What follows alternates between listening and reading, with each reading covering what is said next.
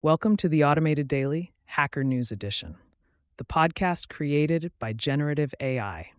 Today is January 12th, 2024, and I'm your host, Trendteller, here to bring you the latest and most intriguing tech and science news straight from Hacker News.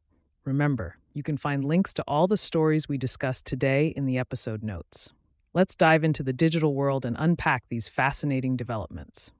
First up, a bit of drama in the developer tools space. Unity, the popular game development platform, has removed the open source VLC for Unity integration from its store. This move has sparked the creation of the Video Labs store, a new marketplace where customers can now purchase the VLC Unity plugin binaries. It's a curious decision by Unity, considering other assets with LGPL dependencies are still present in their store. Video Labs isn't just stopping at selling plugins. They're also offering multimedia consulting packages, commercial licenses for libVLC Sharp, and even a libVLC ebook. Switching gears to environmental news, a breath of fresh air for wind power advocates. A new analysis of American data shows that wind turbines have a minimal impact on bird populations, including large birds like hawks and eagles. This is in stark contrast to the effects of oil and gas extraction, which has been linked to a 15% drop in bird populations when new wells are drilled. It's a win for wind power, not only in reducing carbon emissions, but also in preserving our feathered friends. Now let's talk about a language that refuses to die. Fortran, born in 1957, is often dismissed as obsolete. But in the world of scientific and high performance computing, Fortran is still very much alive. It's crucial for weather forecasting and computational physics, and the Archer 2 supercomputer in the UK shows that over 80% of its usage requires Fortran support. So, despite its low profile on popularity indices, Fortran remains a vital player in its niche. In the aviation industry, Airbus has soared to new heights, setting a record for the highest number of orders in a single year. With 2,319 gross orders in 2023, the demand for new aircraft is sky high, and Airbus is leading the pack, having overtaken Boeing as the world's biggest plane maker several years ago. Over in the world of software development, the GitHub repository Cantino McFly is gaining traction. This Rust written tool helps users navigate their shell history with ease. With 5.9k stars and 157 forks, it's clear that Cantino McFly is a hit in the developer community. And it's all under the permissive MIT license. Turning to a scandal that shook the UK, the Post Office's attempts to suppress evidence in the Horizon scandal have come to light.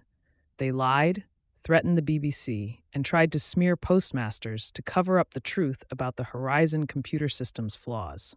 Despite their efforts, the truth prevailed, but not without causing significant delays and distress. Let's talk about user interfaces. The Topiary code formatting engine has made strides in improving its command line interface.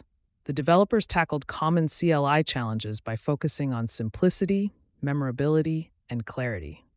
They've made illegal states unrepresentable and separated modes of operation with subcommands, among other enhancements.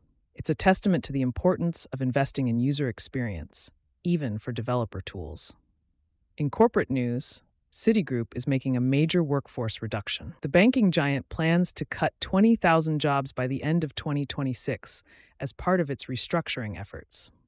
This comes after reporting a loss in the most recent quarter, highlighting the ongoing challenges in the financial sector. SourceHut, a software development platform, has been hit hard by a DDoS attack, causing severe and prolonged outages. The attack began on January 10th and has overwhelmed SourceHut's capabilities, leading to null routing by their upstream network provider. The incident has also affected other services, including Hacker News and Codeberg. SourceHut is working diligently to restore service and mitigate future attacks.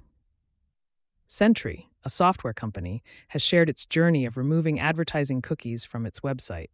The decision, aimed at respecting user privacy, has led to both challenges and new opportunities. Sentry's experience sheds light on the complexities of transitioning away from cookies and offers insights for others preparing for a cookieless future. Database enthusiasts, listen up. Postgres 17 is introducing incremental base backups, a game changer for backup efficiency. This new feature will significantly speed up the restoration process by only copying the parts of data files that have changed since the last backup. It's a major step forward in database management, and the Postgres community is eagerly awaiting its release.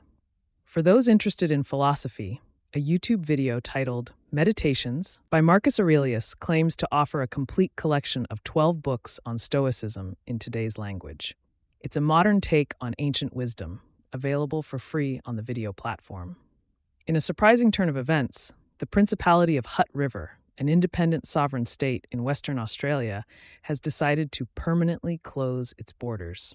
The property has been sold and returned to farming land, marking the end of an era for this micronation. Lastly, a critical look at clinical trials. A recent paper by Andrew Gelman and collaborators suggests that most clinical trials are underpowered, the paper challenges the reliance on p values and the notion that a replication study with a p value greater than 0.05 discredits the original finding.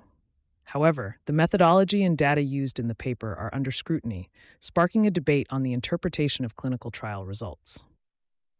The Channel Tunnel, a marvel of engineering connecting Britain and France, has a history filled with dreams, debates, and delays. Initially met with opposition over security concerns, the project was eventually realized in the 20th century, symbolizing a significant achievement in international cooperation and engineering.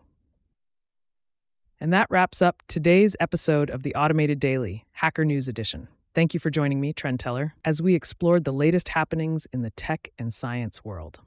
Don't forget to check out the episode notes for links to all the stories we covered. Stay curious, stay informed, and I'll catch you on the next podcast. Until then, keep hacking the news. We are looking to get your feedback and ideas for these podcasts. Please contact us through email or on the social links listed in the podcast details. In addition, each type of our podcast, for example the AI News, can now be subscribed to separately. See links in the podcast details.